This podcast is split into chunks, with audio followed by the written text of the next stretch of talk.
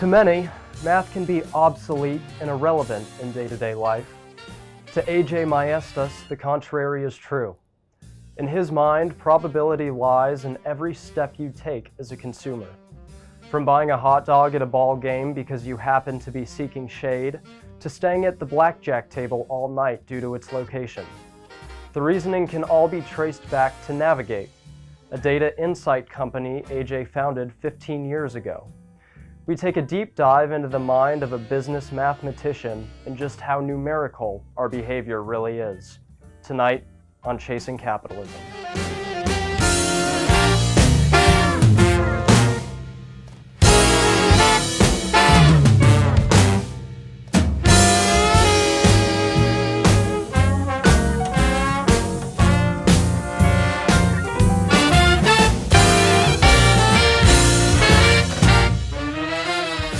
Oh, it's like this looks like the uh, Oval Office. That it is. I mean, look at the carpet, at the feet.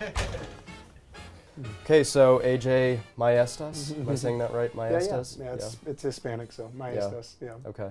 So, founder and CEO of Navigate, Yep. um, consulting, marketing, not limited to sports, but I'm sure you enjoy Ninety it. percent sports. Yeah. Okay. Yeah. Okay. Ten percent entertainment. so, So, how'd you get here? Give it. Give us the backstory. I would say um, there's a lot of luck, right? That's always true in these situations. Um, but I did make a conscious effort to marry my vocation together with my avocation. So the things that differentiated me in my career, sort of quant analytics, sort of oriented skills, was a void in sport and entertainment. Uh, when I was getting my MBA, I was able to discover this, and then working for what are now competitors, I was able to further learn.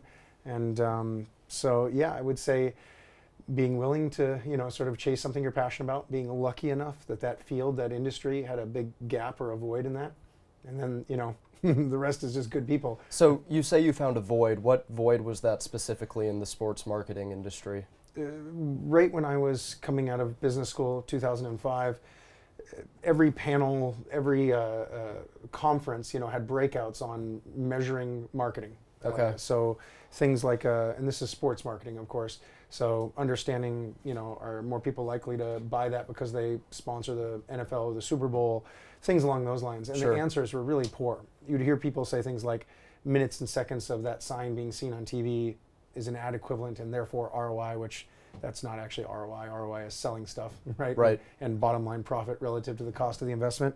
So uh, it was really quick, uh, uh, quickly apparent that some of the things I was strong in, some of these quantitative measures and you know analytic type thinking, was a void in the sports marketing world. So um, kind of like Moneyball, you know that movie Uh, Moneyball. it's Brad Pitt. Yeah. It's a great movie. Yeah, and do you remember Yeah. that scene where they're sitting around and you know the scout saying you know his girlfriend's not attractive, he lacks confidence. You know they're all kind of going Right. from gut feel. Uh, there was a real parallel to that on the business side as well. I mean, from branding a team to selling tickets to pricing, you know, the naming rights of a stadium, it was all just sort of gut instinct. And so that was the void, basically. It was that, wow, this is a mature industry with a great weakness and what happens to be my personal strength. So you talk a lot about quantitative data, which is true. You know, Yeah. how many beers are bought per game? How many Yeah. hot dogs are they selling? Why are they selling the hot dogs? Where are they selling the hot dogs in the Yeah. stadium? But a lot of it has to do with psychology, right? And dealing with the consumer's wants. So you're able to transform qualitative data to quantitative probability and then sell that to increase companies' return on investment is basically what we're getting at. Yeah, I'd argue you can measure anything, and this is one of the things you'll you'll hear these telltale signs. You know, someone will say something, especially in the world of sports and marketing, like you know, you know that's psychology. You can't measure it. You, you can.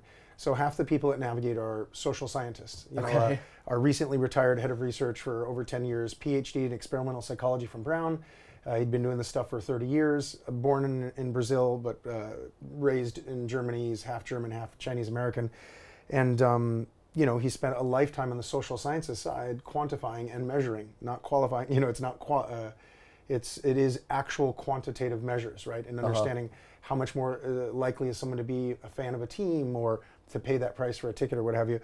So the marriage of the quant world, data and analytics, which is our other half of our people, and the social sciences, as I'm describing with this uh, head of research, is a field called behavioral economics. And Okay. um, most of what we do as people, most of what you buy, most of the reasons you have certain brands, most of the reasons you quickly judge one thing this way or that way, it, it really is feelings. Yeah. and then we rationalize it with you know sort of Math. justification. Yeah, yeah. Sure. So that is uh, that behavioral economics world is where we live. Half social sciences, half quant and data analytics. Yeah, nerdy stuff. Um, You're quite the middleman, though. yeah, yeah, Yeah. yeah, exactly. We get to the what's not nerdy is what we get to work on and who we get to work with, Mm-hmm. and the massive deals and investments and things that we get to impact. And how many major sports uh, networks are you with? You're with the NFL, Yeah. NHL. Are you MLB at all? All the league. I saw Kansas City. Yeah, we Is just Kansas started City working with the signed Royals. on? Yeah, Okay, yeah, yeah. That's great. You know, they have a lot of exciting things going on. They have a Uh-huh. new ownership group. Um, their stadium's getting a little dated. They're going to need to ask themselves what they do with their stadium in a few Right. years here. Um, but uh, yeah, all the league offices uh, that you think of, all the major networks and broadcasters, 13 of the top 15 agencies use us or work with us some of the time, about 40 brands.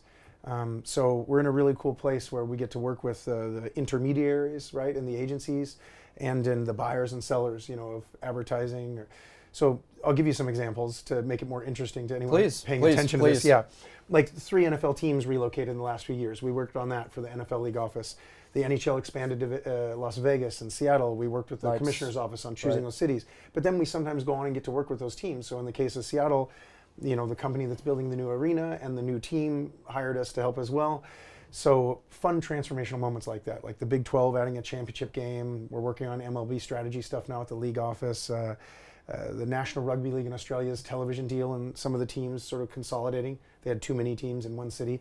So uh, as I describe behavioral economics, your eyes might glaze over and it might seem pretty boring. But the cool part is, is every day we're working on some new exciting project related to a transformational moment for a sports team or a league, you know, or even an athlete. Well, and a lot of young kids might want to get into something new because they don't necessarily know how to become a founder and CEO of what 15 years now. Mm-hmm. Yeah. Do I have that right? Yeah, that's correct. Back yeah. in 2005 or six. Yeah. A lot of people don't have that mindset, and they say, "Well, I'm still passionate about sports. How can I get tied in with these cool people and leagues?" Mm-hmm. Well, you kind of just gave them an in. Well, yeah, and I mean, no matter what, first of all, I think it would be amazing if people hear this or just on their own come to a place where, oh, I would like to do something like that. Finding something you do that you love for a living is, I mean, it's the ultimate gift. We've all heard that saying, right? You'll Right. never work another day the rest of your life if you love what you do for a living. But um, but then you have to also find your place as the, you fit into that, right? What is the way that you can contribute? You know, how do you add value? The combination of those two is really special, right? If you have a skill, right, that applies and helps, as I did in you know this void that we're describing in sports, and you actually love the job, then it's easy. You know, it doesn't feel taxing. You know that you have to maintain those relationships or learn about that subject matter. I would guide any young person to not have the dream of being a CEO. To what outcome is that? You know, to what end are you chasing? CEO is not a goal; that's an outcome. Yeah. and the outcome would be from finding something you love to do that you're really good at, and then refining and reinvesting in that skill. And how did you come to find that? Because your first gig was an analyst at Microsoft. Yeah, Is that right? Yeah, man, you do your homework. I love it. Yeah. very impressive.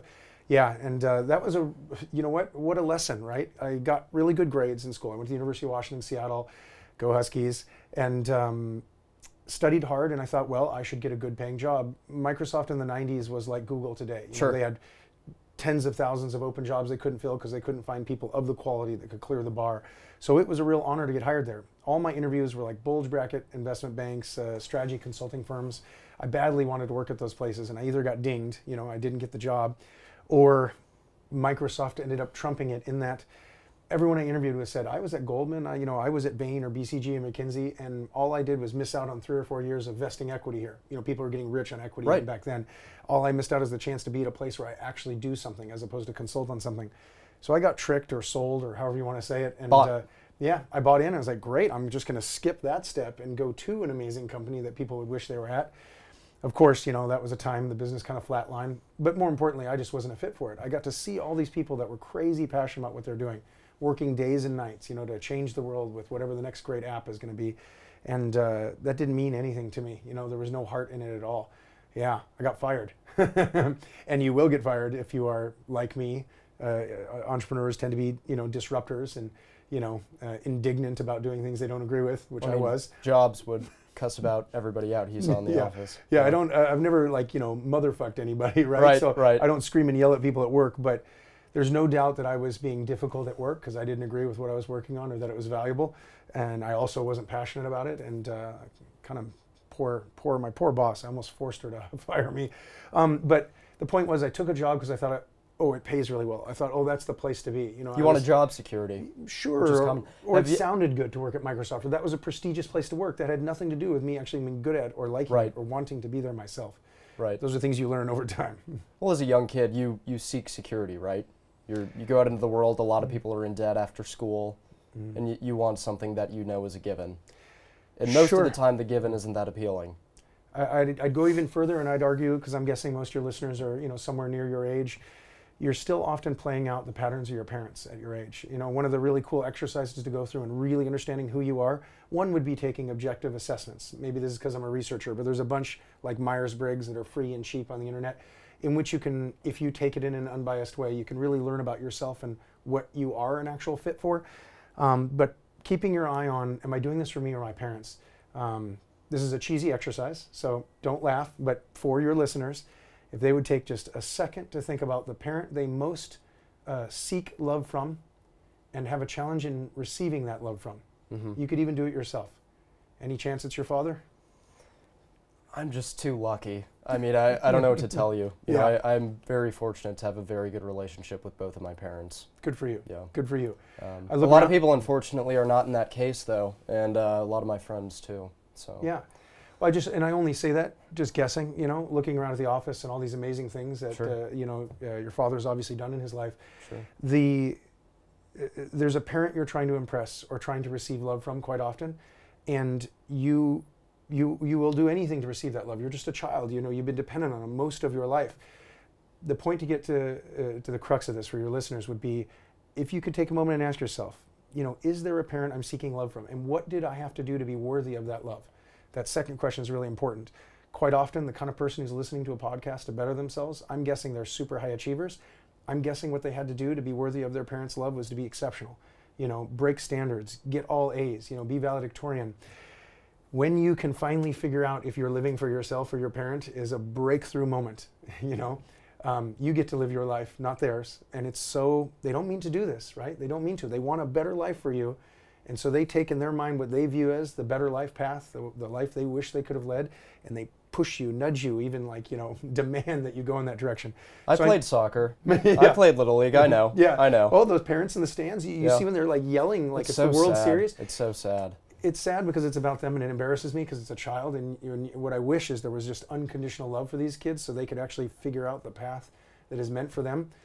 And to wrap this back into how I got into this rabbit hole and where we took this little divergence in our conversation, um, to have the chance to live a life for yourself when you go to a really prestigious sounding job that is like I did, that is uh, not a fit with your passion, not an actual interest because it's where you're supposed to go, or it's because I was a good student, I earned my way to go here. Um, you're not living for yourself, and you are just that much further away from your ultimate calling. Boy, do I feel lucky that I'm pretty sure I found my ultimate calling, and uh, um, I clearly didn't know when I was 18 or 22.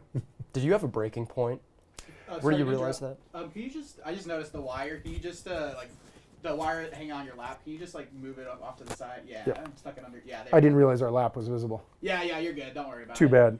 Legs are not going to look good on camera. Really. It's like should have hit the tanning bed. Well, Yeah. yeah. just more of like, you know, looking inappropriate. But oh, you're fine. um, I'm sorry you asked. Um, did you have a breaking point at all during your time at Microsoft or after when you realized I want to create my own asset? No, I I wasn't thinking, you know, you're ahead of your time, you know what I mean? And even asking that and thinking of that for yourself. Getting fired was my, like, you know, wake up call, even if I kind of forced them to do it by being such a pain in the ass. Sure. But, but you know, um, those moments are gifts. Mo- most people view a moment like that, like a breakup or, you know, a loved one passing away or, you know, a divorce or, you know, getting fired. You view those as crushing moments, but you know what's amazing is I ask the fun questions, right, during business dinners. I, I, we host our clients quite often, you know what I mean, to get to know them better. Sure. And uh, one of the questions is, tell us about the greatest achievement of your life, or you know, sort of what are you're most proud of. They're not prompted to say this, but they almost always start the story with their their greatest setback. You know, they say, I was I, before I founded this business, I was let go because they didn't like my idea at Boeing, and I went and created you know competitive you know aerospace engineering company. It's the weirdest thing that uh, if we had the ability in the moment, what feels like pain is really a lesson you're you're supposed to be receiving, and it is telling you you're in the wrong place. So getting fired at Microsoft was embarrassing. I lied about it to friends. I tried to kind of like hide it, you know, to make it look like, you know, well, I was really leaving anyway. But the truth was, is it was an awesome, powerful piece of feedback saying that's not what you're supposed to do. And sometimes that's just as good as knowing what you are supposed to do, right? I mean, we're all doing this trial and error game.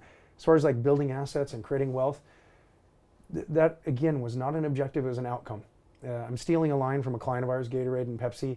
Uh, they say profit is an outcome, not an objective. Their, their intent is to, with Gatorade, hydrate athletes, you know, allow for excellent performance, et cetera, et cetera. Just happens to be if they're really good at it, they own over 70% market share, which they do, and they make a bunch of money, which they do. So um, I really wasn't thinking about wealth creation when I started Navigate. I was thinking, how do I find something I love to do? How do I, that I'm also good at that contributes to the world that the world might need? And then, wow, the idea that I get to work in an industry I love that I was just hoping to get a job in, and then now, you know, I have total control of my schedule and my life. I work with amazing people. Yeah, those are all outcomes. And you're you're surrounding yourself with the right people too. God, For I, sure. I talk to you and I hear Frank. Oh yeah, I really hear Frank Frank. Sauls. Yeah. Yeah, he's something else, man. He is He's well the reason. and He's the reason I was able to do this. Oh, you know? no kidding. Yeah, he organized all the branding. Oh, I'm Really so cool happy to talk hear that. And he he He's obviously set us us up too. I went hiking with him yesterday morning. You know, he you talk to Frank and you learn something. That's for sure. Yeah. He's kind of like a genie.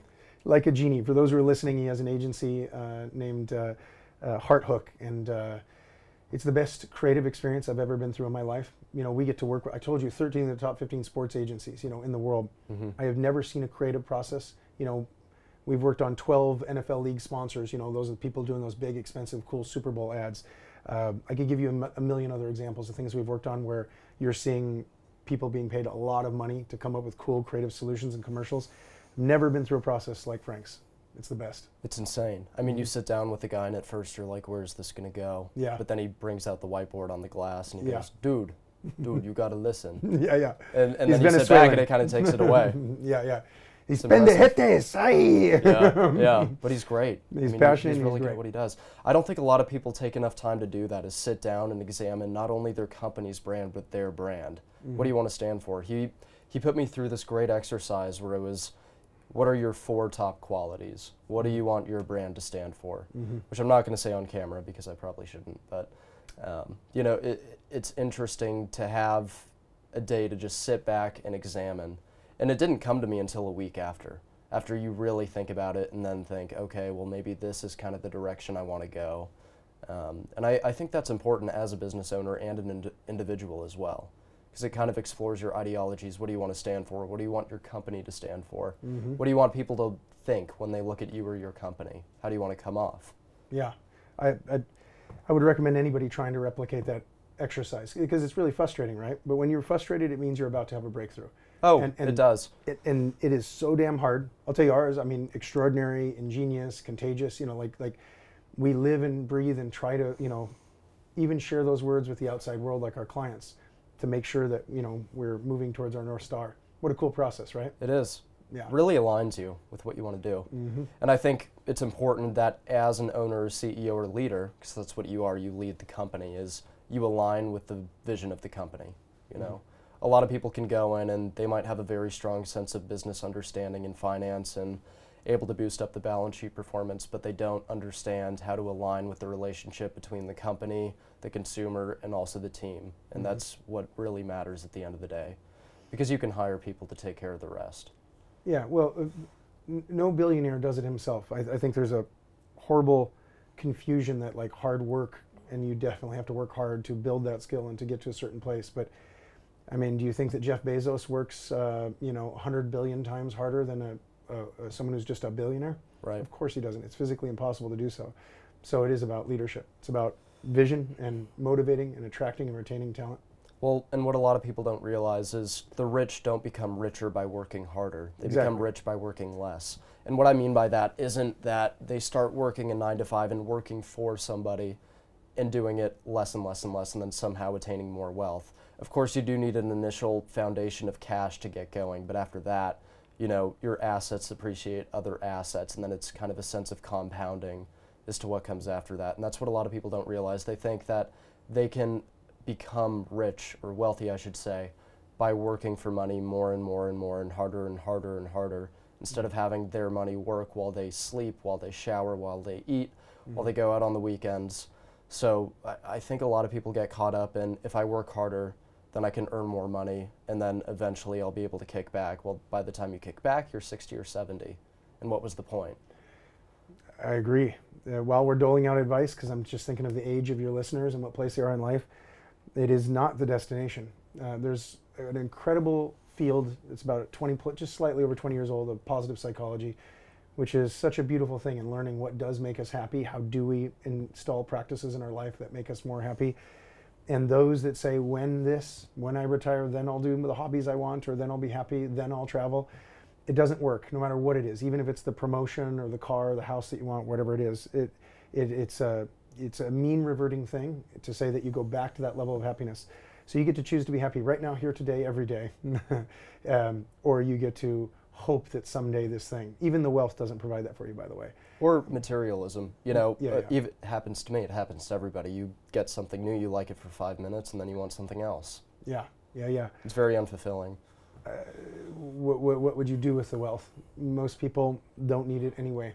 The things that they really want in life, sense of community, purpose, contribution, you know, health and wellness, et cetera. It's all available to you for almost free.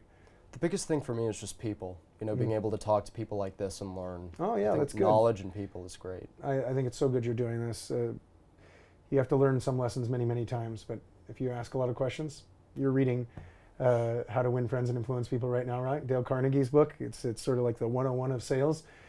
But the truth is, is that uh, you do you do learn when you're listening. Yeah.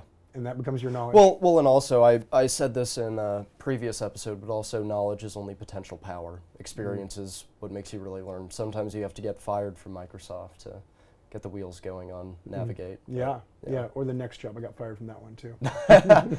Can we talk about that? Happy to, happy to. It's unbelievable. Um, the gift, to go back to something we were talking about earlier, the silver lining that you can't see in the moment. You know, like you're experiencing tragedy or a setback, and it's actually a gift. You know, and it's just a, a lesson, a communication. Uh, you know, where you are supposed to go with your energy, right? Pivot, yeah, as opposed to beat your head against the ball. right. And also starting a company too. I mean, there's so how many roadblocks did you face with Navigate? I, it blows my mind that regular it's the privilege of being who we are in this country right like it, it blows my mind the things you have to register for to be you know on point legally you know i mean from a tax perspective like it just blows my mind. You know i understand i understood within minutes honestly how why people start a business and just earn money under the table until it becomes significant. I used to you know really really look down on anyone who's like you know skirting taxes or rules in entrepreneurship but i mean the bureaucracy it's crazy. And then there's the risk you know you, you're going to make zero in the beginning and it could be zero for a very long time. I mean who can do that you know um, there's very few countries in the world and places in the world and then you have to be born into privilege even inside of that first world to have the backing right Right. to have the runway my wife's very successful um, it took an enormous amount of pressure off on starting a business imagine if you're carrying a mortgage had children and we're going to take your income to zero on the hopes that it would someday be equal Right. or more later. I mean, Right. that's a pretty crazy Those are the best kind of stories, though. and it, Yeah. it's a small percentage that make it, but for the Yeah. ones that do, it's very impressive. Yeah. Well, a lot of really capable people who could make it don't because they don't have the guts. Or they're too smart. You know, they see all the pitfalls because Right. the odds are you will fail. How many people sign up for things where you're more likely to fail than not? Right. Doesn't sound smart, right? Yeah, yeah, and it's uh, in that in that same sense, it's like going into something realizing what is about to happen. You know, I'm a, I'm about to pay my life savings to fund this little company. Yeah. What's going to happen? Yeah. Yeah, exactly.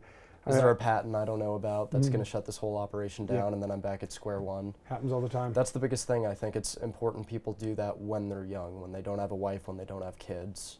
It's important. That and traveling and exploring and learning about yourself. There's Yeah. only one time in your life to do it. Well, for most people. 12 weeks a year. For most people. For most people, I said. yeah, yeah, I get that. I get that. And I'm sharing so much detail, only hoping that it's valuable to the No, people no, listening. no, it's great. I travel 12 weeks a year. You would not think, you know, that's not something I'd want my clients to know, you know, or I'd want to brag about it. But um, I think that you learn more in traveling and experiencing uh, than you possibly can via any other method. It's unbelievable. It even drives me to read on those subjects. But meeting people, their circumstances, seeing firsthand, Um, most of this is third world country type, you know, travel. Up to this point in my life, I'm 44.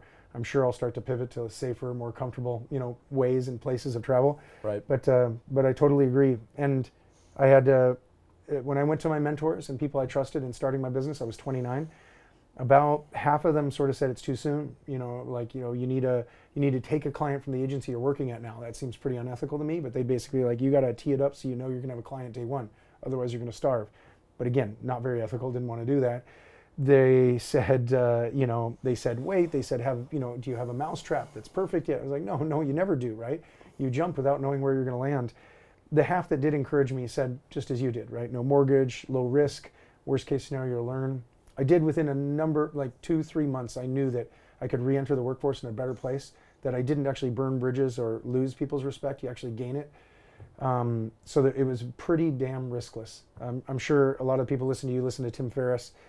Um, he has a really cool one. If you want to uh, search for it, it's even printed online. It's sort of like this risk reward matrix on travel. Right. And it basically shows what people think the risk is to their career by leaving and traveling the world for a year and what it really is. And that, you know, you can actually come back in a better place or maybe a new place you were supposed to go because you needed to like break those patterns.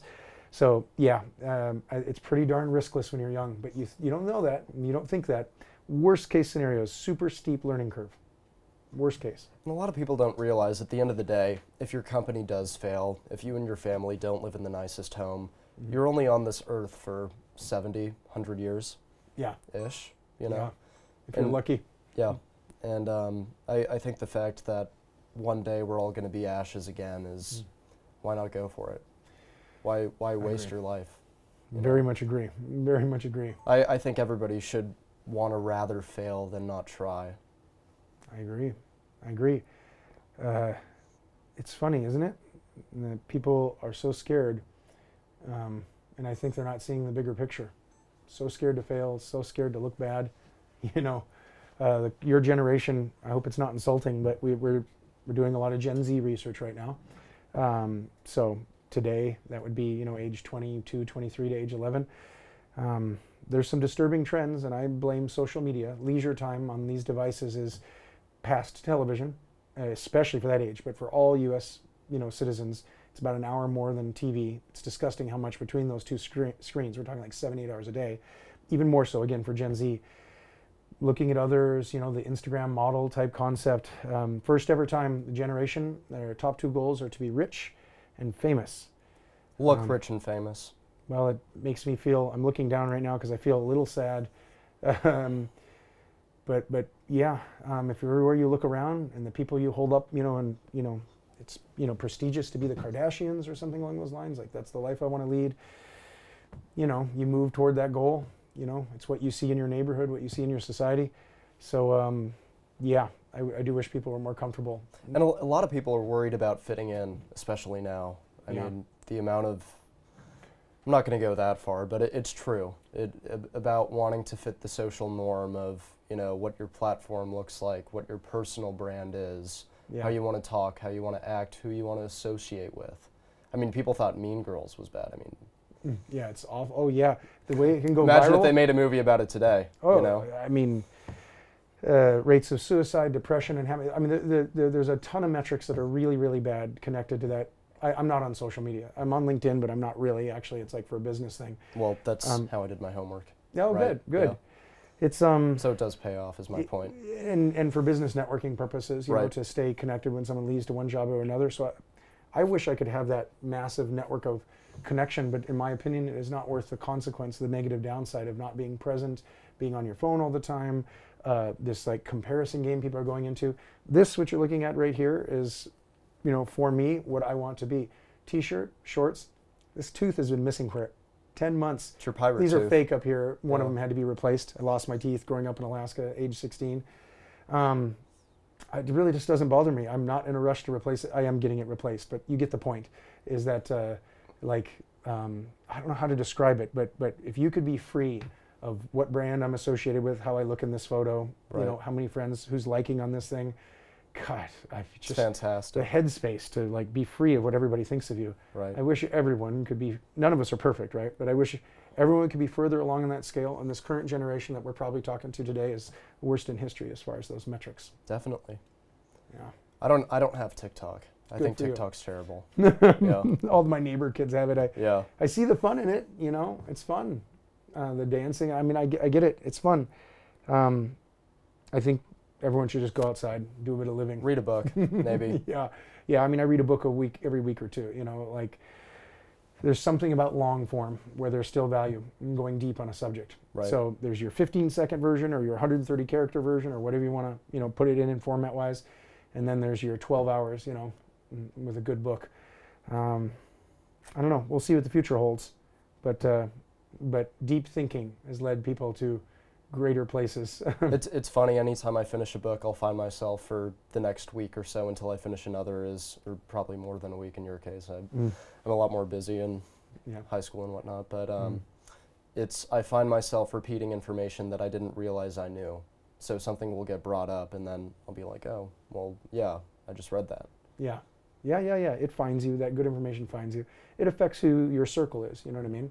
If your circle of friends are, you know, TikTok obsessed and uh, you know constantly gossiping. I think it was Eleanor Roosevelt uh, who said, um, "There, uh, what was it? Small minds talk about other people, average minds talk about places and events, and great minds talk about concepts." Something like that. I'm, I'm misquoting her, Sure, but uh, get the point. but there's a whole lot of small-mindedness right now, Yeah, right? yeah. Yeah, yeah. Mm. I hope it changes. I hope something tips the other Me way. Me too. Me too. Maybe that'll be your next project. yeah.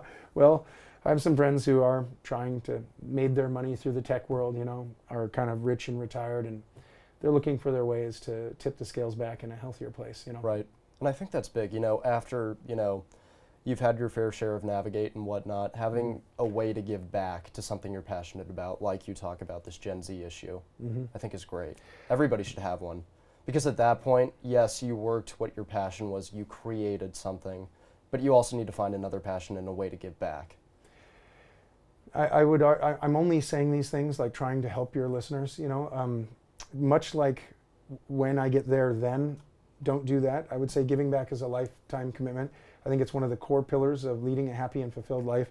And contribution could be raising great children if you're a parent. You know, it's different phases of life for different things. But I've been a big brother since 1997. I spend a significant percent of my time doing philanthropic works uh, tied in with my travel, fundraising campaigns for needy and worthy causes. Um, I started as a big brother because I didn't have money. I was a junior in college in Seattle, and uh, I knew I should be giving back. I felt I should. I felt like I was unbelievably fortunate to be sitting in the seat I was sitting in, but didn't have, well, they say time, treasure, and talent. Didn't have a lot of talent back then, you know, being whatever I was, 20, you know, 21. Uh, didn't have any treasure, so I gave my time.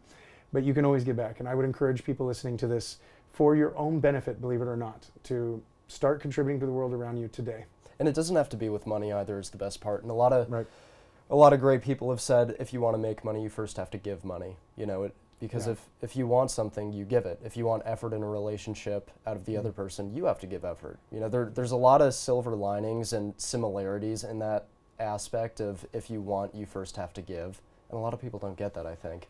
I agree. And Yeah, it, it, it is important to be somewhat selfish at a young age so you can set yourself up to have a platform like Navigate or find the success that you have found. But at the same time, and like you said, I, I love that you're doing it periodically throughout your entire career ever since you were a kid, Mhm. which a lot of people don't do. I haven't done, you know, I, I think I got first tied in as an early teenager, Mhm. probably with philanthropic work. But I, I think that's the most important part of not only business but life too, is finding your own un- unique way to give back for people with similar interests and help those Mhm. people, Yeah. which I think is great that you're doing. Yeah, well, thank you for saying that. Yeah, I, I couldn't agree more. Um, one of the books I just uh, finished in the last like couple weeks here is called Give and Take by Adam Grant. He teaches uh, around a lot of these positive psychology comments in the Wharton School of Business at Penn. Um, he's got three books out there, but but um, Give and Take is the title of the one again that I just uh, finished, and it cites a great deal of research showing that those who are true givers, there's takers and matchers, right? There's there's just taking and never giving back. There's people who just match, They're like I'll match you, but that's it, you know. People who are net givers actually uh, receive more. They lead happier, better lives. They reach greater heights. So, um, if you have to trick yourself into being a giver by telling yourself that you know it's going to you know net benefit you in life, I'm sure it is. We've talked a little bit about happiness in life. I know not just business.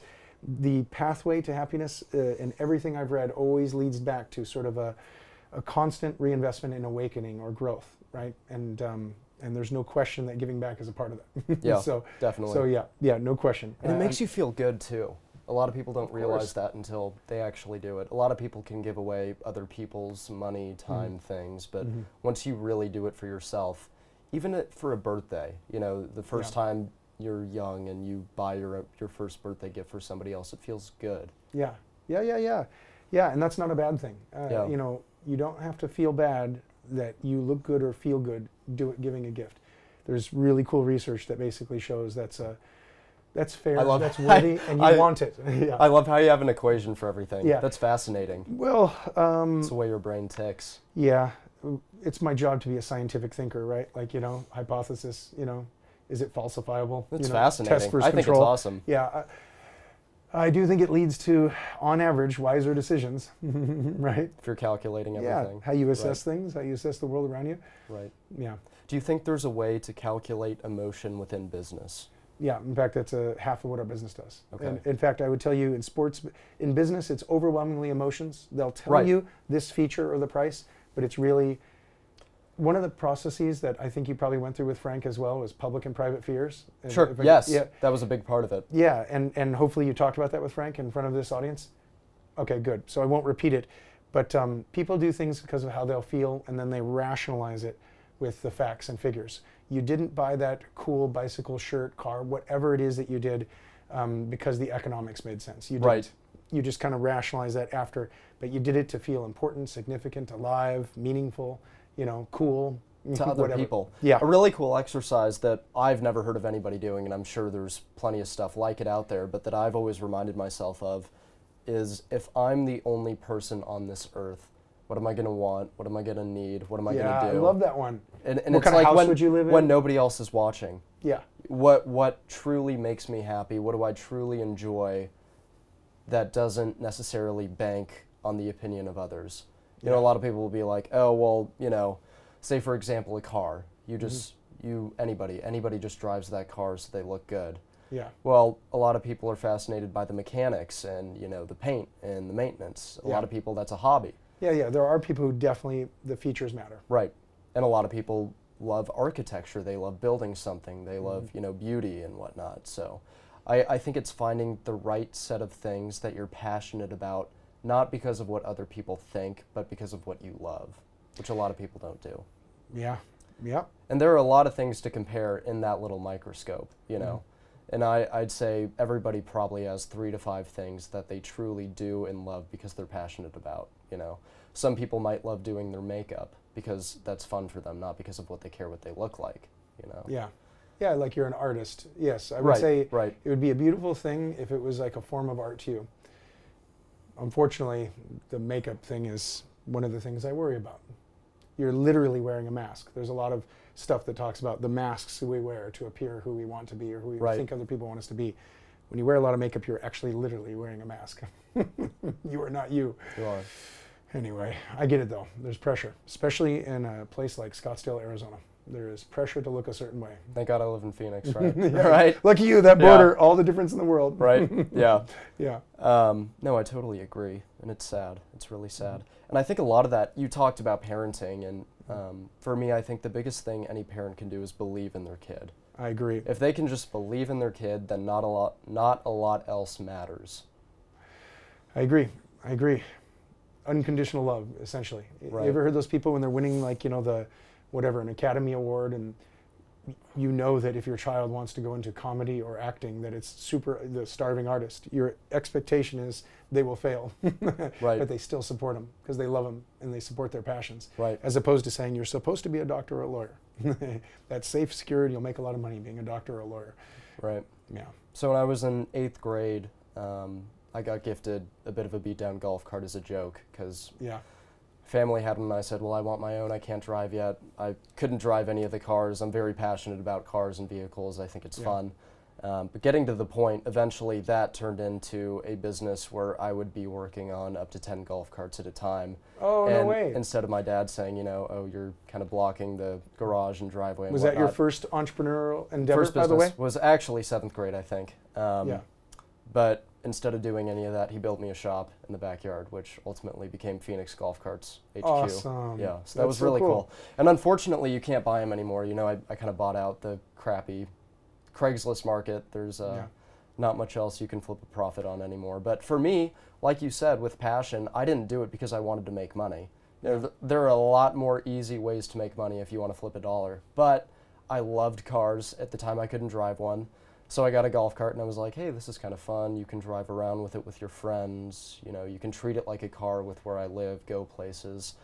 And I was like, well, I kind of want, you know, another one. And then I realized I'm like, instead of treating this as, you know, a materialistic hobby, why don't I do something cool out of it? And then that's when I had the mindset of, okay, let's create this into a business. Which, by the way, I say business, it was not a business. I was making all these purchases and selling in cash over Craigslist, but Yeah. you know, technically No, speaking, it's a it- business. it, it's a Just- barbarian business, you know, bef- Yeah. before taxation and all that entered the country. But um, it was fun, and I didn't, you know, I, I would do it if I wasn't even making money because I got to touch and feel and work with um, and build what I thought was art to me, you know. So I, I think that's cool. And like you said, you do it without even realizing it. You make money without realizing it because Yeah. you do what you love, and people can tell when you're passionate about what you love, and they look for a leader to believe in. Mm, I love that your dad did that for you. What he was doing is teaching you how to fish as opposed to giving you one. Right. right? That's Yeah. pretty cool. That was really cool. of him. Very what cool lesson. You were how old when you did that? Um, When you started it? Well, yeah. So I got it in seventh grade. So, God, I don't know. Maybe like 14 ish, maybe. I think Cool. 14, 15, maybe. I was Yeah. 14 when I got my first contract. Uh, it was like doing landscaping for the softball fields in my hometown. Okay. Where like I got the contract. So still, I was just a laborer, but instead of being hired by someone else, I got the contract myself to service it and hire others or whatever was necessary to get it done. Such a priceless lesson. You know, all the risk reward that comes with that. So Right. good for you. Yeah. I think every young kid should have an experience like that. Oh you know, yeah. you, you see it, no matter what it is, and I mean, I'm talking small. This was not big by any means. I think Mhm. in total, I flipped probably under 30 golf carts, which is good. You know, Yeah. it was a lot for the time, you know, balancing Right. middle school, which at the time was my entire world. But um, yeah, I, I think having an idea and teaching your kid to transform an idea into a business is what's great. And, you know, how you can do that, why you should do it, if you should do it. Um, like you said, having the calculated risk, yeah, yeah. even at a young age, is a good exercise. hmm No doubt. Very Yeah. cool. Very Yeah. cool. Do you think your listeners are future entrepreneurs? Do you think that's what drives them to your podcast? Um, I think it's a little bit of everything. Um, statistically, um, Mhm. speaking your lingo, statistically speaking, only 1% are. And not everybody is meant to be a leader. Yeah, yeah. And society would crumble if everybody was a leader and everybody owned a business and everybody had equity everywhere. That's Mhm. just not how capitalism and the economy works.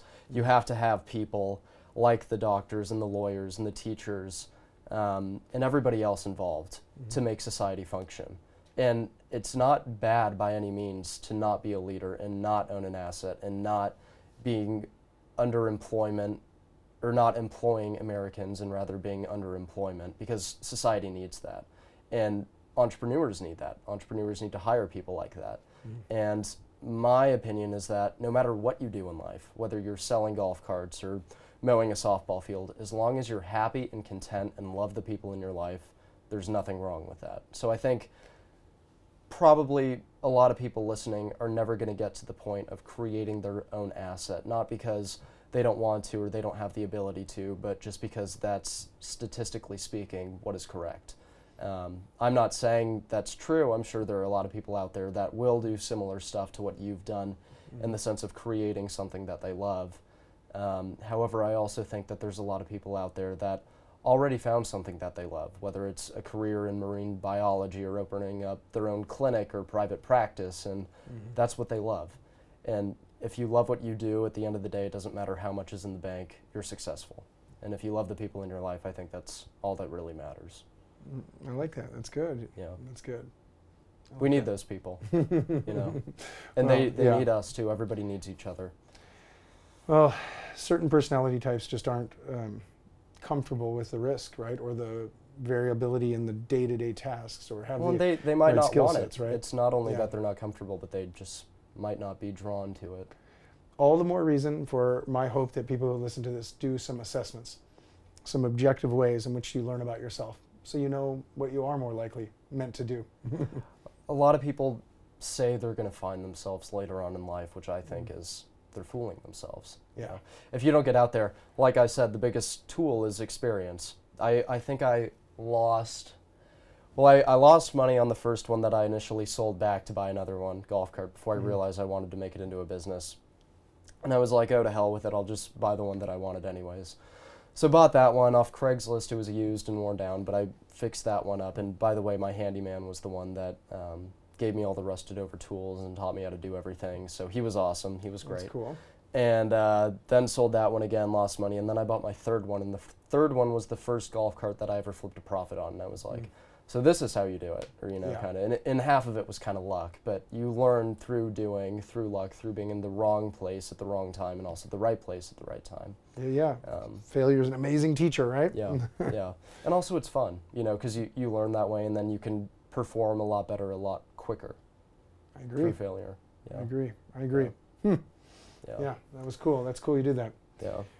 And there are a lot of different simulations that kids can do. You know, they're um, Like entrepreneur right, simulations. right. Well, and, and also just kind of pretending. You know, Mhm. what would happen if X, Y, Z um, were to fold out. Mhm. But I think the biggest issue is motivation. A lot of kids and even adults out there aren't motivated enough to pave their own path. Mm. Maybe they have more important things in their life, and not everybody can. You know, I, I like to say that, you know, saying you don't have time is just a lie, but some people really might not have time. And, you know, it's unfortunate, but um, some Yeah. people are given a pretty poor path in life to lead up to. But um, Oh, I, yeah. I think that creates grit like no other. Yeah, yeah, I agree. I agree. Yeah, it is a privilege to have that chance. I don't think people understand how lucky you are just to be born in this country. Uh, you know, It's a lost art to really be patriotic, which Mm-hmm. is unfortunate. yeah, um, it is. Um, yeah, it's interesting, isn't it? I don't. I think travel solves that real quick. The perspective on what alternative paths are on this planet right I now agree. in this time and where you could be. Yeah, we have a rule of law and a unbelievable military that makes us uh, sort of independent and in our own control. And if anything, we're the problem for others. but some people are worried about their own home. Well, let's hope we can keep it that way. You know, yeah. hi- historically speaking, empires only last 250 years. I suspect that, um, yeah, that's a good one. Yeah. I, I, I suspect borders come down before we face that kind of world again. But who knows? We are in an interesting time, right? And the en- We're at a crossroads. the the paradox in, in it all is if socialism is so great and so many people hate the founding fathers that formed this country, then why don't you go to Cuba? why don't you leave this country and go somewhere where it is a socialist country? And they don't. Yeah. Because at the end of the day, if socialism worked, I'd be all for it. If the human mind did not feel the need to create and employ and be successful and find fulfillment, and that wasn't part of our, you know, ego, day-to-day Mm. life mentality, and everybody could live in a utopia, that would be great. Honestly, in my opinion, it sounds pretty boring, but if it worked, that'd be great. You know, I'd be all for it. Right. But the fact is that socialism, time after time after time, has failed. And I think that a lot of people, especially like you were talking about Gen Z and the main viewers of this podcast, don't realize that in order to understand, engage current and future politics, business, economy, anything, you first have to understand the past. And how many kids do you think pick up a history book for fun? Probably none. Yeah. And those are the people that 10 years ago are now adults. And like this generation will soon be adults. It's up the chain and it's Mm. becoming less and less popular to understand the past. I worry about it a little bit. There's some really inspiring things about millennials and Gen Z, you know, their freedom and creativity and, you know, their belief of like, you know, you know, as opposed to material things, it's experiences and stuff, very cause and philanthropic oriented. So there's some really beautiful things about it. But generally speaking, I do worry. Um, yep, it's a little worrisome. We'll see. We will. we'll see. yeah. We've been on a pretty good path, right? This country, this world, things are getting better. I think there's a belief that things are perpetually getting worse, and that you know death and crime and all these things are up, um, but they're actually down Yeah.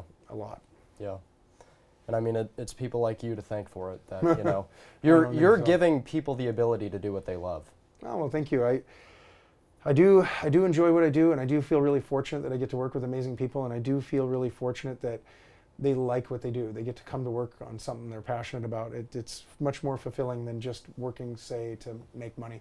So, if you guys have any interest to further research AJ, you'll find that Forbes said that his company Oh. was uh, one of the top 10 places to work in the sports marketing industry. Yeah, And I think the quote that uh, your clients say that they work for each other and not the, not the money, not the business, yeah. not the equity, they work for each other, which I think is great that you formed such a team like, um, you know, Mm. stratosphere in your business.